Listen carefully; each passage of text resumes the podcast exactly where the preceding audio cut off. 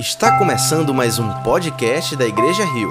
Esperamos que você seja profundamente abençoado com a mensagem de hoje. Boa noite, família Rio. Que a graça e a paz do nosso Senhor Jesus alcance o nosso coração nessa noite, amém? Deixa eu te convidar para outro tempo de oração.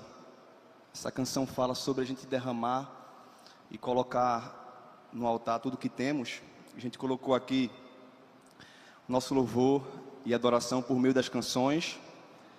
Nós ofertamos ao Senhor e agora eu quero convidar você a se colocar em reverência à palavra dele, em atenção, porque também isso é se colocar no altar dele. Então feche os seus olhos aí no teu lugar, encurva a tua cabeça se você puder e ora junto comigo. Senhor, Obrigado por mais uma noite tão linda, obrigado por mais uma noite em que é possível sentir a Tua presença através dos louvores, através das nossas convicções, mediante a Palavra. Obrigado porque o Senhor é gracioso conosco, se manifesta em nós e através de nós. Que o Senhor possa alcançar nosso coração nessa noite, que o Senhor possa fazer de cada coração aqui um terreno fértil para a Tua Palavra. E que todos nós saímos por essas portas de maneira diferente da qual entramos, porque cada vez que temos um encontro contigo, com a tua palavra, algo acontece. É nessa certeza que eu oro e peço em nome de Jesus. E a igreja diz: gente, que felicidade estar aqui com vocês nesse culto. Sempre que eu subo aqui, no dia de quarta-feira, eu insisto em dizer que os cultos das quartas-feiras são um dos cultos que eu mais gosto, é o culto de oração. Afinal, todo discípulo de Jesus gosta de orar. Gosta de orar, nós gostamos de orar porque Deus nos deu essa ferramenta. A Bíblia vai nos revelar inúmeras vezes que Deus agiu, que Deus interviu na história por meio da oração de homens e mulheres imperfeitos como eu e como você. A gente está continuando, nas quartas-feiras também, essa série de mensagens com o tema Caminho, que é a jornada da Páscoa. Domingo passado, Thomas falou sobre a Judeia, que é esse local onde nós somos tentados a viver uma falsa religiosidade. É o diabo dizendo para Jesus: salve-se a si mesmo, quando na verdade o Evangelho é apresentando um Deus que veio para salvar os homens. E essa é a jornada da Páscoa. Nós vamos abordar alguns pontos na história de Jesus dentro das Escrituras. Uma coisa importante saber e lembrar é que Jesus nunca esteve parado. Jesus nunca esteve inerte às situações. Ele veio para viver e para estar em movimento. Depois de ser tentado lá no deserto, ou melhor, depois de ser batizado, ele foi levado pelo Espírito para ser tentado. Aí os relatos bíblicos vai nos dizer que Jesus agora inicia o seu ministério. Após ser tentado 40 dias e 40 noites, Jesus começa o seu ministério. E aí ele sai da Judeia e começa a ir agora para a Galileia. Nós vamos falar hoje sobre a Galileia. Uma coisa interessante e boa para falar é que a distância entre a Judeia e a Galileia tinha em torno de 130 quilômetros. Alguns caminhos mais distantes tinham 150 quilômetros. Vamos colocar aí como se fosse de Recife para Caruaru andando. Então, Jesus sempre estava em movimento e não eram movimentos fáceis.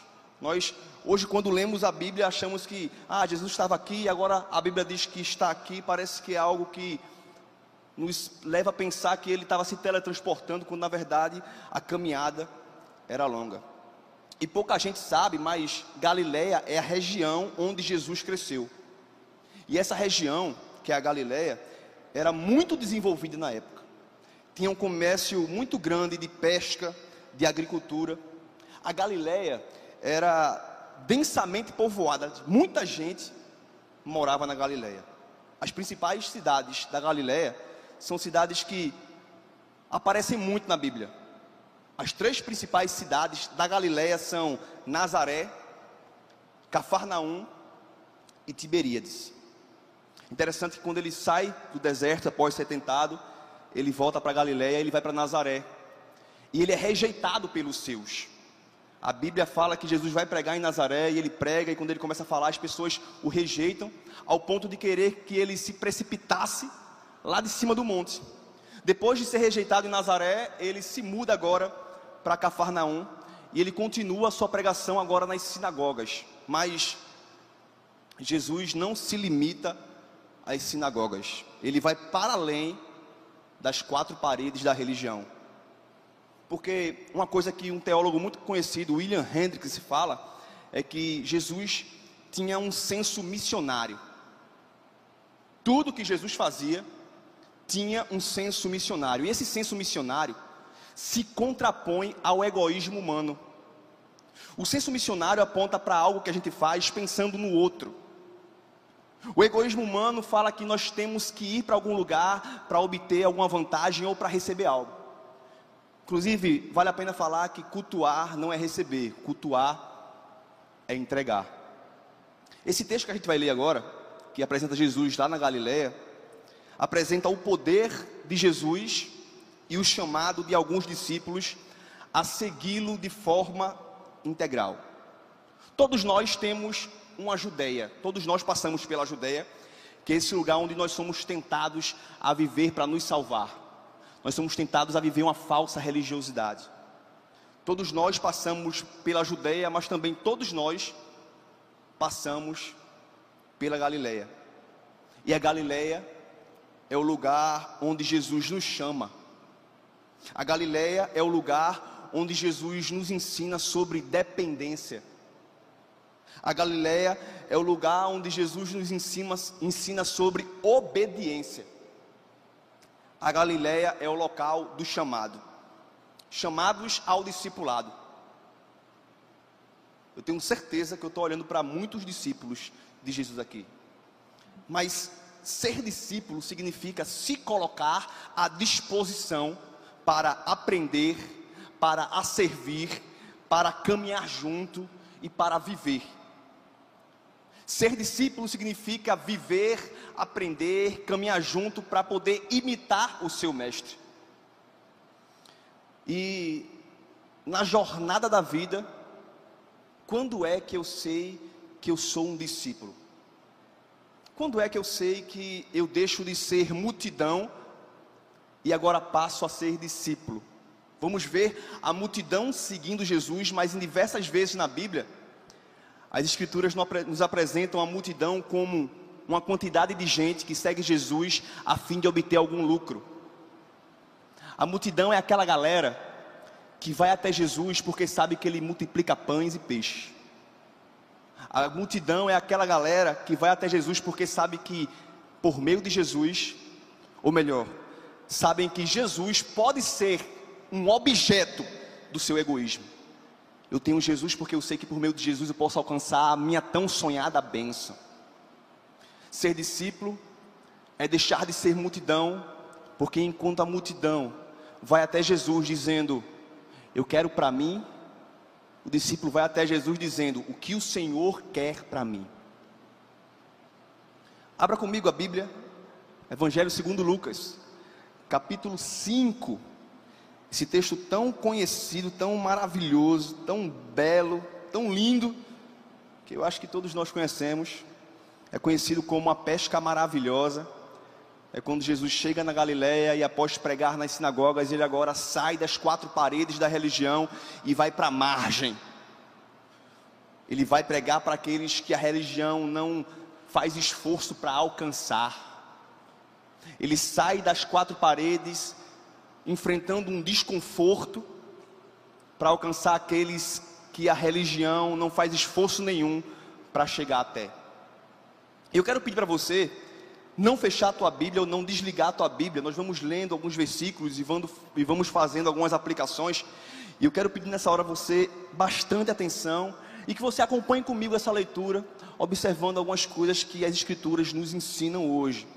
Lucas 5, versículo 1, vamos ler até o versículo 11, e o versículo 1 diz assim, certo dia, Jesus estava perto do lago de Genezaré, ou mar da Galileia, e uma multidão o comprimia de todos os lados para ouvir a palavra de Deus. Olha que interessante, A Bíblia fala que Jesus estava no lago de Genezaré, no mar da Galileia, e uma multidão comprimia. Aqui nós entendemos que Jesus já estava bastante conhecido. Mal Jesus começou o seu ministério, a sua fama já percorria por todos os lugares, por conta da sua eloquência, por conta do seu poder na pregação, por conta da forma que ele gerava milagres, expulsava demônios. O nome de Jesus já corria por todos os lugares, ele já era famoso ao ponto da multidão o comprimir, a fim de obter algo dele. E a fama de Jesus já era conhecida. Pedro, Simão, inclusive, e os discípulos, provavelmente já o conheciam também. O próprio evangelista Lucas fala que antes de Jesus chamar Pedro para ser discípulo de forma integral, ele já tinha curado a sua sogra, ele já estava conhecido na circunvizinhança. É interessante que Jesus aqui, ele é comprimido pela multidão de admiradores, porque eles estavam ao lado de Jesus, porque queriam ouvir a palavra de Deus, havia sede da palavra. Enquanto os religiosos se fechavam entre si na sua redoma religiosa, existia gente do lado de fora, ansioso e sedento por ouvir a Deus.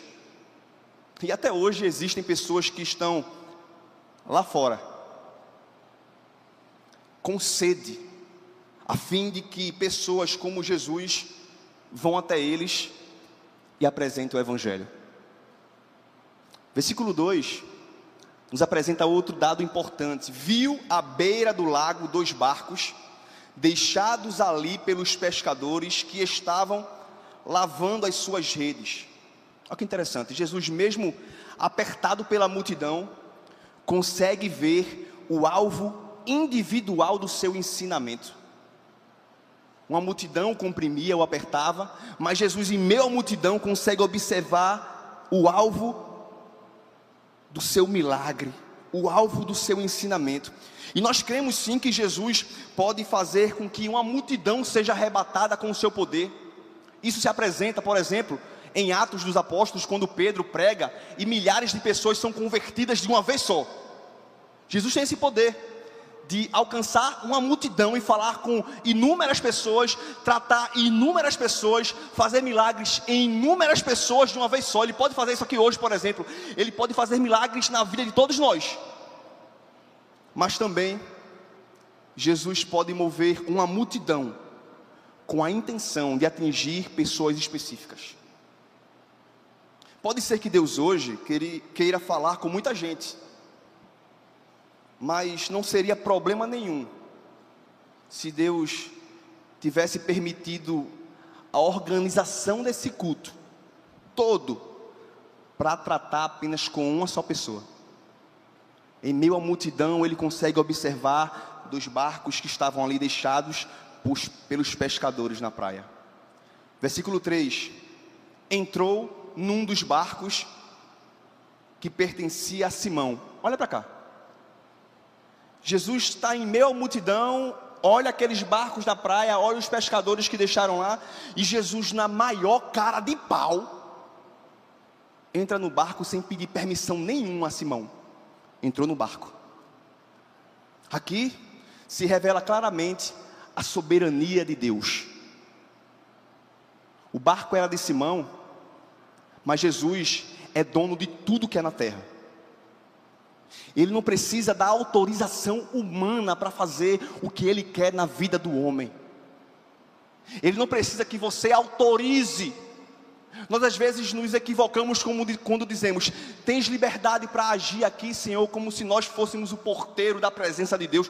Ele faz o que ele quer, quando ele quer, com quem ele quiser.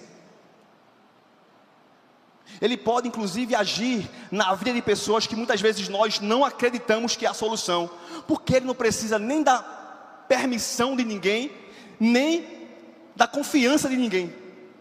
Jesus entrou no barco que era de Simão, e aqui revela-se a soberania de Deus. Deus é soberano. Mas olha o que ele fala depois: e pediu-lhe que se afastasse um pouco da praia. Jesus entra na cara de pau no barco e depois pede que Pedro, ou melhor, Simão, afaste o barco da praia. Isso mostra o desejo de Deus em ser respondido com obediência. Ele é soberano para entrar na nossa vida, mas Ele também deseja ouvir respostas de obediência. Afasta esse barco da praia. E Simão faz o que ele pede. E a Bíblia fala que ele se senta e do barco ensinava ao povo. Ele usa a acústica daquele lago para sair do meio da multidão e agora sentado no barco poder ensinar com maior facilidade aquele povo. E é interessante que Jesus faz da obediência de um homem frustrado com as circunstâncias da vida um instrumento para alcançar multidões. Aquele cara estava a noite toda sem pegar um peixe, frustrado, já tinha largado os barcos na praia. Estava triste porque ele não tinha alcançado êxito na sua profissão durante a madrugada. E Jesus faz da obediência de um homem frustrado pelas circunstâncias da vida um instrumento para ensinar a outras pessoas. Você consegue olhar para trás e ver algo que foi muito difícil na tua vida, mas que hoje você olha para isso e vê que Deus te ajudou a superar. Você vê que ali foi só Deus te tratando, ou melhor, Deus querendo te impulsionar para um lugar que Ele queria. E toda vez que você conta isso para alguém, as pessoas não fazem outra coisa senão glorificar a Deus. É porque Deus faz aquilo que Ele fez aqui com Simão. Deus ainda usa frustrações de gente para revelar que a glória é dele e Ele faz como Ele quer. Ele usa as circunstâncias adversas muitas vezes para ser um instrumento. Ele usa as nossas frustrações e as nossas feridas para curar outras pessoas. Ele usou o instrumento daquele pescador frustrado para que ele pudesse, sentado nele, ensinar a multidão. Deus vai te usar para ensinar multidões. E às vezes vai ser por meio das tuas frustrações. Talvez você não entenda hoje a luta e a dor que você tem passado, mas confia em Deus, porque Ele pode fazer disso um instrumento para revelar a glória dEle em você e através de você. Versículo 4 diz: tendo acabado de falar, disse a Simão: vá para onde as águas são mais fundas. E disse a todos: lancem as redes para a pesca. Ele para de ensinar a multidão, ensina a multidão usando a frustração de Pedro, e agora ele se vira para o alvo das suas redes. As redes da graça estavam prontas para entrar em ação. Ele olha para Simão e fala: vá para onde as águas são mais fundas. Aquele Jesus que entrou sem pedir permissão e depois pediu um favor esperando obediência, agora dá uma ordem: vá para onde as águas estão mais fundas. Jesus daqui dá uma ordem e parece que é uma ordem sem sentido. Entenda, a pesca, não sei se tem algum pescador aqui, mas a pesca é mais eficiente à noite. De dia, o calor afasta os peixes da superfície. E além de dificultar, mandando ir para um lugar mais fundo, porque era dia, e de dia a profundidade permite com que os peixes com calor cheguem ainda mais fundo e dificultem a chegada das redes neles. Jesus ordena isso para pescadores experientes, revelando a autoridade de um Deus que é Senhor, um Senhor que se importa com as nossas necessidades. Deus é um Senhor, sim, que se importa com as nossas necessidades, mas não é um garçom que está disponível para atender os nossos caprichos. Ele dá uma ordem revelando que Ele é Senhor. Versículo 5, Simão responde: mestre. Simão não viu um carpinteiro. Simão viu um mestre. Mestre, nós nos esforçamos a noite inteira e não pegamos nada. Mas, porque és tu quem estás dizendo, ou em outras traduções, mas sobre esta palavra, sobre a tua palavra, vou lançar as redes. Simão aqui, entenda isso por favor, Simão é confrontado na sua habilidade e experiência de pesca. Simão sabia que a pescaria era muito melhor de madrugada. E ele fala que ele se esforçou, ele deu tudo de si, ele usou sua força, usou sua experiência, usou suas habilidades, mas não pegou nada. Ele fala, nós usamos toda a nossa força e conhecimento. Nós sabemos o que estamos fazendo e não deu certo. Parece que, vez ou outra, a gente se encontra assim. A gente olha para as nossas frustrações e sabe que a gente fez de tudo para acontecer, mas a gente escuta a palavra de Deus dizendo, me obedeça, a gente fala, não, eu tenho que obedecer, mesmo sem entender. Ele fala, sob a tua palavra lançarei as redes. Contra indicações, Simão obedeceu, confiando na ordem recebida. Às vezes nós nos frustramos na fé, porque achamos que existem áreas nas nossas vidas que não precisamos de Jesus. Não sei se você se identifica com isso, mas muitas vezes nós falamos o seguinte: Senhor, eu entrego essa área da minha vida nas tuas mãos. Essa outra área não, porque aqui eu já tenho um domínio sobre ela. Aqui eu quero que o Senhor intervenha, mas essa outra área não, está tudo bem, está tudo tranquilo, está tudo confortável, aqui eu domino. Eu sou experiente nisso. Olha o que acontece no versículo 6. Quando o fizeram, quando obedeceram, pegaram tal quantidade de peixes que as redes começaram a rasgar-se. Então fizeram sinais aos seus companheiros no outro barco para que viessem ajudá-lo. E eles vieram e encheram ambos os barcos, ao ponto de quase começaram a afundar. A obediência aqui gerou um milagre. Eles decidiram obedecer e o milagre aconteceu. Mas por favor, não se engane, eu não vim aqui te apresentar uma fórmula para você alcançar milagres. A obediência não é uma moeda de barganha com Deus, não é uma moeda de troca para obtermos o que queremos, como se fosse uma fórmula mágica, obedeço logo obtenho a bênção. A obediência deve ser resposta à palavra de Deus e não pagamento por uma bênção. A resposta deve ser a obediência à autoridade e soberania daquele que nos chama, e não uma moeda de troca a fim de alcançar algo de Deus. Senhor, tu tem visto o quanto eu tenho sido obediente, então por favor faz o que eu quero, porque na realidade eu não quero ser obediente, eu quero apenas desfrutar da grande pesca. Um dado interessante é que a palavra usada aqui para afundar, quando o evangelista Lucas fala sobre os barcos estarem afundando, é usado somente 2 vezes na Bíblia, e a outra vez é usado em 1 Timóteo capítulo 6 versículo 9, onde descreve a descida para a perdição daqueles que desejam de forma idólatra as riquezas. A idolatria é o dinheiro. A palavra é a mesma usada aqui. Jesus não quer gerar um método para obter riquezas.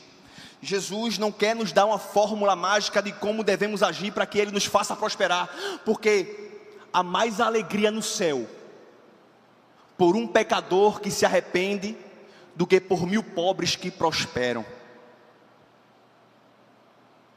Há mais alegria no céu quando há um pecador que reconhece a sua miséria e diz, eu preciso de graça, do que aqueles que testemunham prosperidade como resultado de uma fórmula mágica religiosa.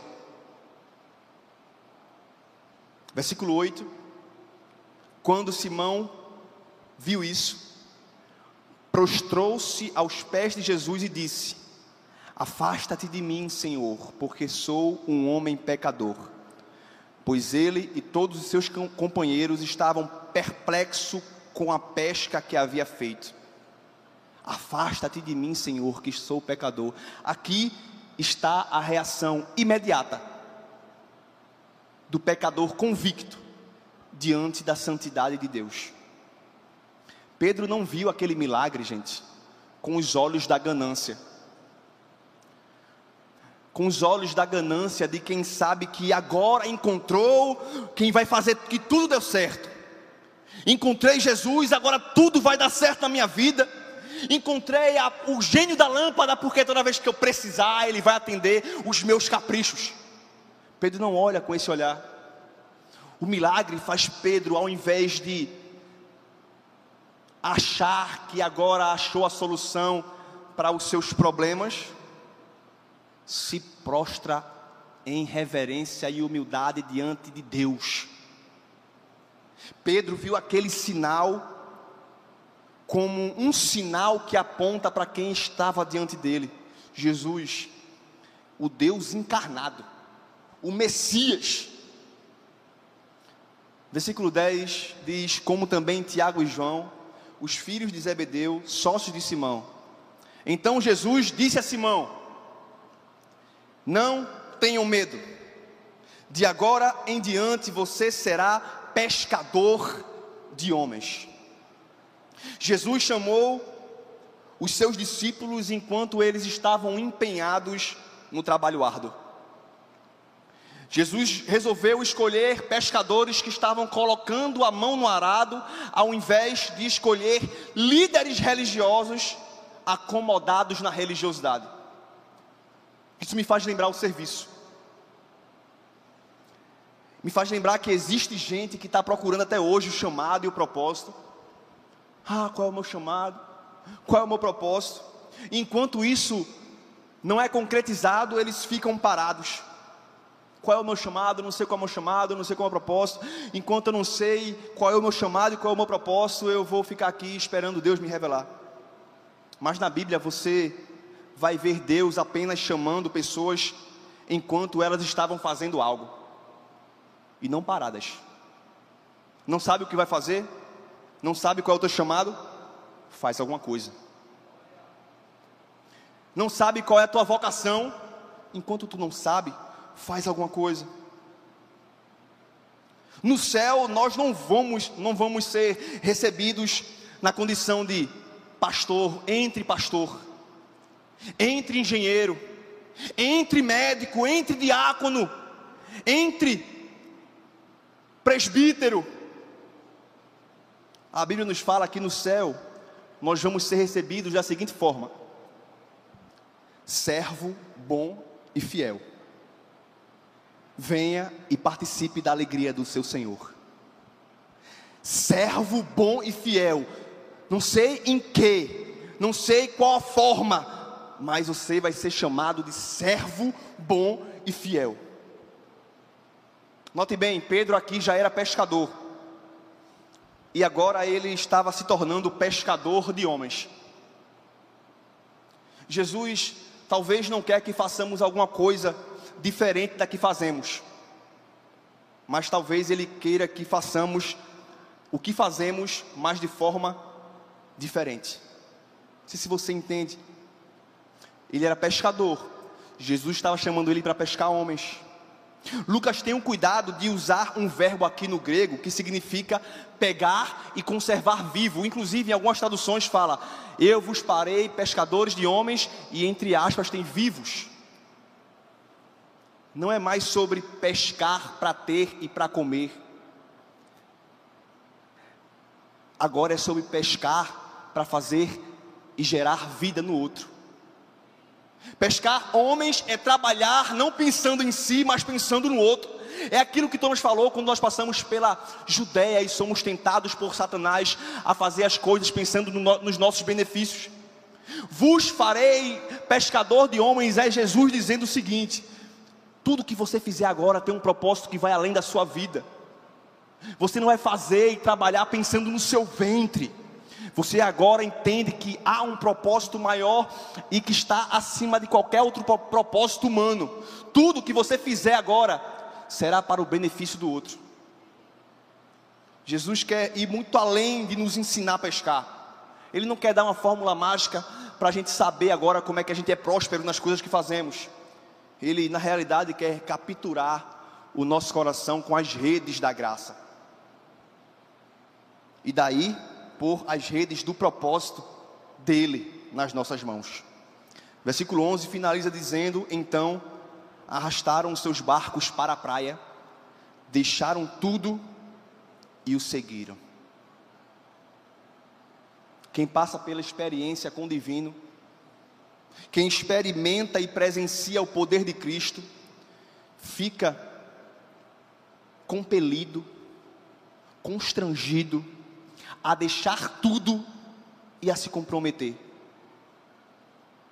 Porque o discipulado não é sobre o que a gente ganha, o discipulado é sobre o que a gente perde. Porque aquele que quiser salvar sua vida, perdê-la-á.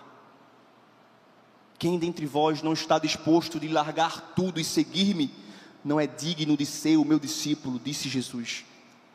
E a Galileia, esse lugar que está sendo apresentado hoje nessa jornada da Páscoa, é o lugar onde Jesus deseja ser prioridade na nossa vida. A Galileia é o lugar onde Jesus olha para nós e fala: eu tenho que ser a sua prioridade. Jesus não precisa ser a nossa prioridade, ele diz: eu tenho que ser a sua prioridade. Você precisa que eu seja a sua prioridade.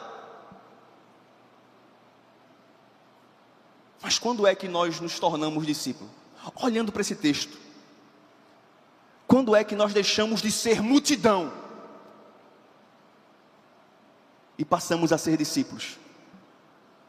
Quando é que nós deixamos o egoísmo do nosso eu, de segui-lo por aquilo que ele pode fazer para nós, e agora ser aquele que coloca ele como prioridade, acima de todo e qualquer anseio nosso? Nós nos tornamos discípulos quando obedecemos mesmo sem entender. Aquele cara não entendeu, aquele pescador frustrado, profissional, habilidoso na pesca, não entendeu quando Jesus fala: vai mais fundo, lança as redes. Mas mesmo sem entender, ele decidiu obedecer. Jesus não quer que você entenda tudo, mas ele deseja que você o obedeça. Jesus não está preocupado que você consiga matar a charada da sua vida, achar soluções para todos os seus problemas, mas Jesus está muito interessado em achar em você um servo que ouve e obedece. Mas parece que nós temos a necessidade de ter o controle de tudo. E geralmente nós medimos a probabilidade dos resultados mediante as nossas experiências e habilidades. Há traumas e frustrações. Ah não, eu já passei por isso, e da última vez que isso aconteceu, deu errado. Eu já tentei dessa forma aqui, e eu sei que se eu tentar de novo, eu vou me frustrar. Aí parece que Deus usa a situação para dizer: faz isso. Não, Senhor, mas eu já passei por isso. Eu sei que no final vai dar ruim. Nós precisamos entender que aquele que nos ordena é aquele que enxerga toda a história. Nós somos muito limitados. Nós enxergamos apenas a cena. Ele já consegue ver o final do filme. Ele já consegue ver a história toda. Então, por mais que as probabilidades mostrem aquilo que sua experiência, seus traumas gritam, decida obedecer mesmo sem entender, porque nós começamos a ser discípulos e deixamos de ser multidão quando nós decidimos obedecer mesmo sem entender. O mesmo Pedro que decidiu obedecer mediante a palavra de Jesus, mais na frente, mesmo sabendo que pisar na água, logicamente, faz com que um peso afunde, entende o poder que há na ordem de Jesus. Lógica, se você pisar na água, o que acontece? Afunda. As nossas experiências falam que se eu pisar na água, eu vou afundar. Lógica humana. Tá correto? Tá. Mas Pedro conhecia Jesus. Ele sabia que mesmo sem entender, mesmo após sem ficar sem pescar nada, mas ouvir Jesus falar, vai para o fundo e joga as redes, após ele ter jogado, houve sucesso no que ele fez. Então ele fala, após Jesus aparecer andando sobre as águas, ele fala, Jesus, se és tu, manda que eu vá até ti e eu vou. Porque eu sei que mesmo contra a lógica humana, mesmo sabendo que pisar na água afunda, eu sei que se tu mandar, as coisas vão acontecer. E Pedro anda sobre as águas. Não fazia sentido pisar na água. Todos nós sabemos que pisar na água afunda. Mas quando nós decidimos obedecer, já não há mais limite para o sobrenatural. Já não há mais limite para o que Deus sabe que vai acontecer. Por isso que quando nós decidimos obedecer, mesmo sem entender, nós entendemos que está começando um processo de discipulado. Ei, não entenda, obedeça. Deus não te chamou para entender, mas para crer naquele que te chamou. Quando nós começamos a entender que somos discípulos, quando a humildade supera o orgulho. Crentes prepotentes, achando que tem a fórmula para a santidade. Ao invés de Pedro se gabar de ter obedecido e consequentemente obtido a bênção, Pedro se prostrou em temor, em pavor. Porque ele sabia que por mais que ele tivesse obedecido, não havia nenhum mérito nele. Infelizmente nós somos muito centralizados em nós mesmos, que até os nossos testemunhos têm como chave o que fazemos para alcançar a bênção. Já escutei muita gente testemunhando e falando o seguinte: minha vida era toda troncha, mas um dia eu decidi obedecer, e por conta da minha obediência eu alcancei o sucesso em Deus. Se descentraliza, irmão. A chave do sucesso, ou melhor, o evangelho não é sobre você. O evangelho não é sobre o que o homem pode fazer. O homem é falho. O homem é pecador. É tudo graça. Talvez, se isso acontecesse hoje, a pesca maravilhosa acontecesse hoje, alguém diria: quer aprender a pescar muitos peixes durante o dia, com apenas uma jogada de rede? Arrasta para cima que eu vou te dizer. Pedro poderia entender aquele episódio como uma fórmula para o sucesso, mas Pedro viu no milagre a expressão de misericórdia e graça. Em humildade reconheceu sua miséria. Que milagre é esse? Eu obedeci, mas eu não sou digno de receber tamanha bênção. Eu sou pecador, Senhor, afasta-te de mim que sou pecador. Eu não consigo suportar tanta santidade, eu não mereço. Deus não nos chama pela nossa competência, Ele nos chama pela graça.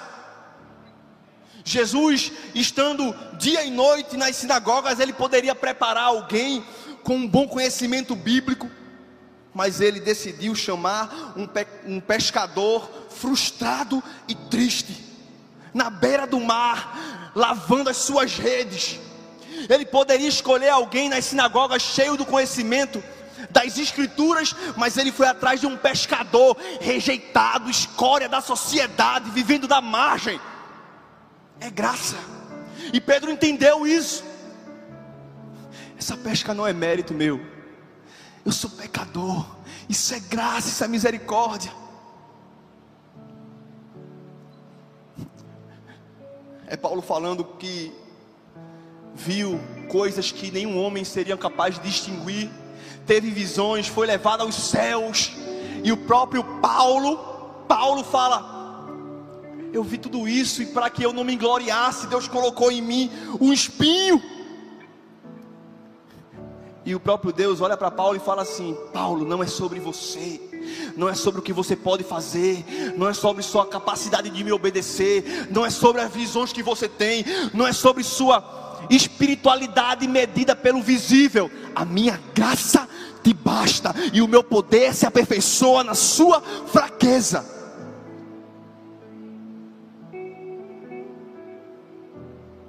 Porque Deus se opõe aos orgulhosos, mas concede graça aos humildes.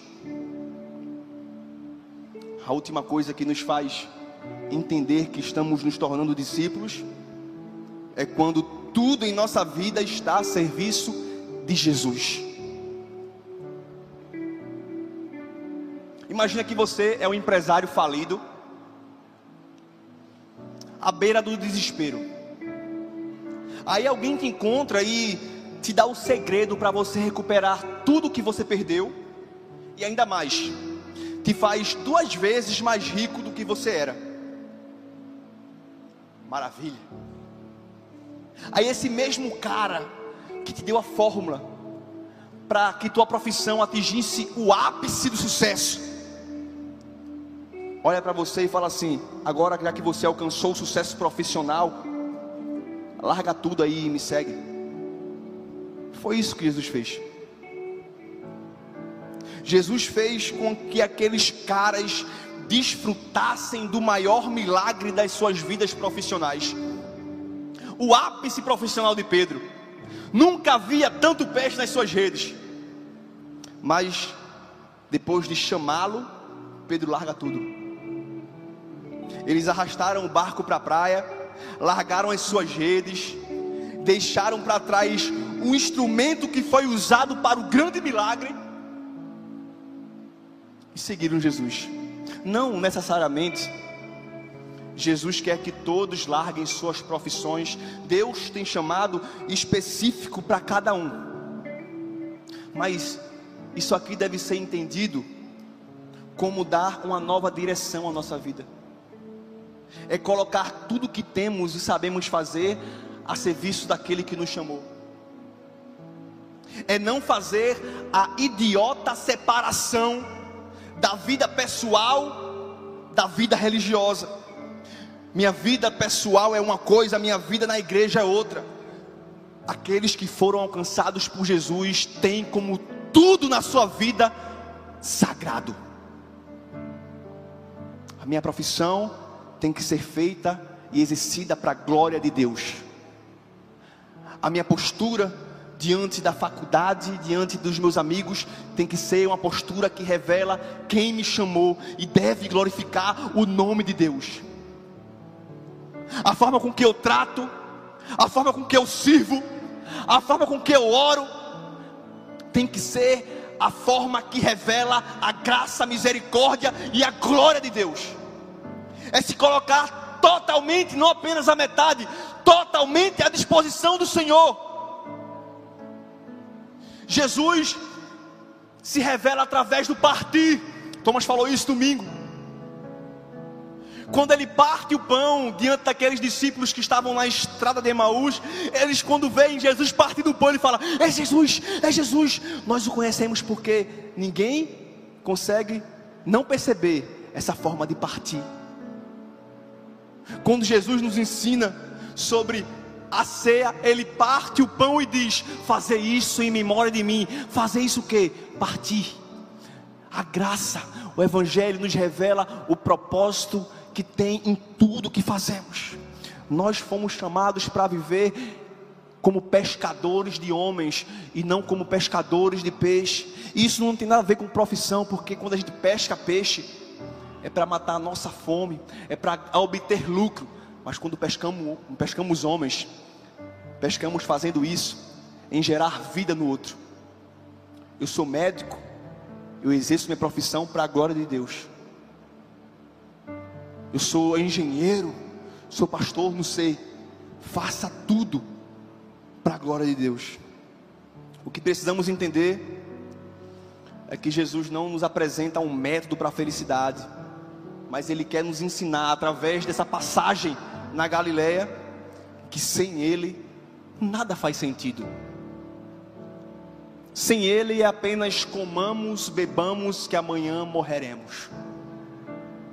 Largar tudo é receber na consciência a verdade que nos faz entender que nessa vida e tudo que nela existe, existe com o propósito de servir. A Galileia é o lugar onde Jesus nos chama ao discipulado. A Galileia é o lugar onde Jesus nos chama à obediência. A Galileia é o lugar onde Jesus nos chama a obedecê-lo, a conhecê-lo, a priorizá-lo. Um dia eu fui alcançado por Jesus. Alguns aqui conhecem o meu testemunho. E quem está falando com você agora, antes, há muitos anos atrás, podia estar nessa hora, numa esquina qualquer, usando qualquer tipo de droga, conversando com amigos sobre prostituição. Alguém que vivia afundado. Eu estava na lama, irmão.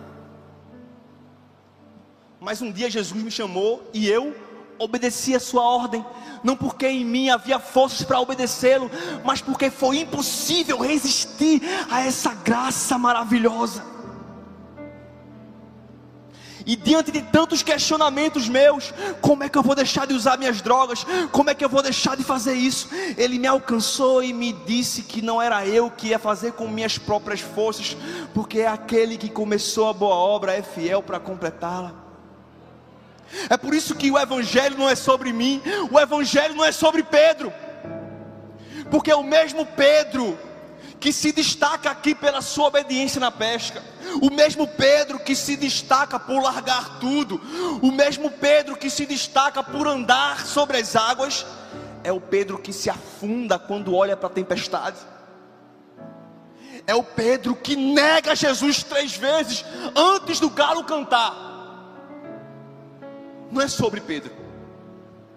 Não é sobre Pedro largar tudo, não é sobre Pedro ser obediente, não é sobre Pedro ser humilde.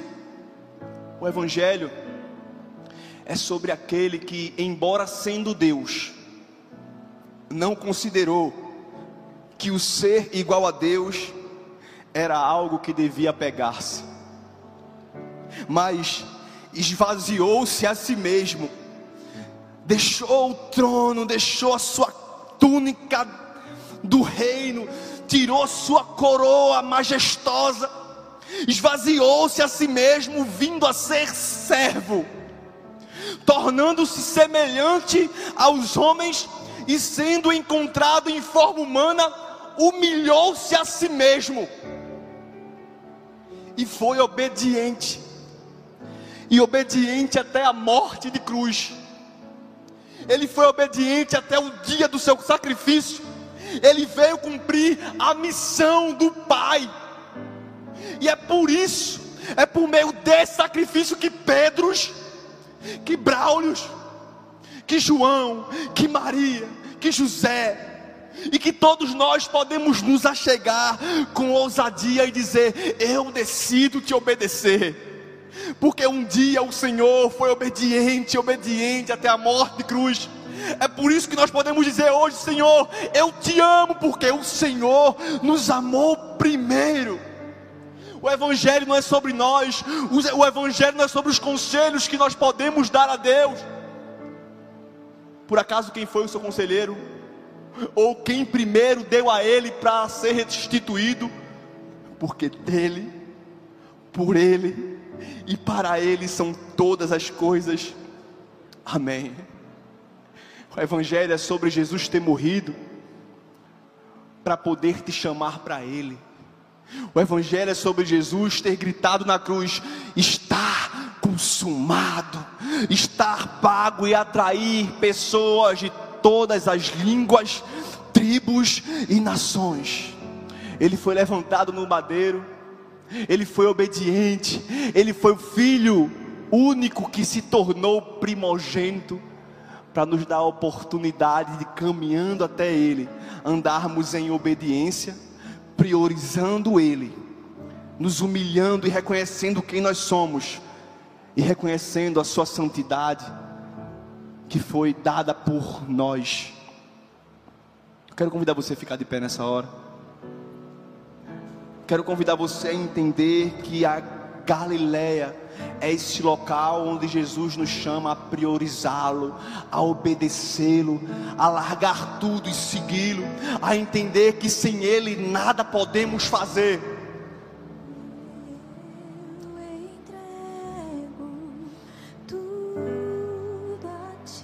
Pode ser que Jesus tenha falado com multidão aqui hoje. Pode ser que através da palavra dele, não na minha forma de pregar. Não confio nisso. Eu confio que a palavra dele é viva e eficaz e é como espada de dois gumes. E pode ser que Jesus tenha arrebatado uma multidão de uma vez, mas pode ser que Jesus veio falar com pessoas específicas nessa hora. E ele moveu céus e terra para ter um encontro com você nessa noite. Vamos cantar essa canção? Se você puder, adore junto conosco. Eu quero me despedir de você que está aí em casa. Que Deus te abençoe. E que o amor de Deus, nosso Pai, que a graça do nosso Senhor Jesus Cristo, as divinas consolações do Espírito Santo de Deus, esteja conosco hoje e para todo sempre. A você que está em casa, eu me despeço. Se você foi abençoado por essa mensagem, compartilhe com alguém, para que de pessoa em pessoa alcancemos a cidade inteira.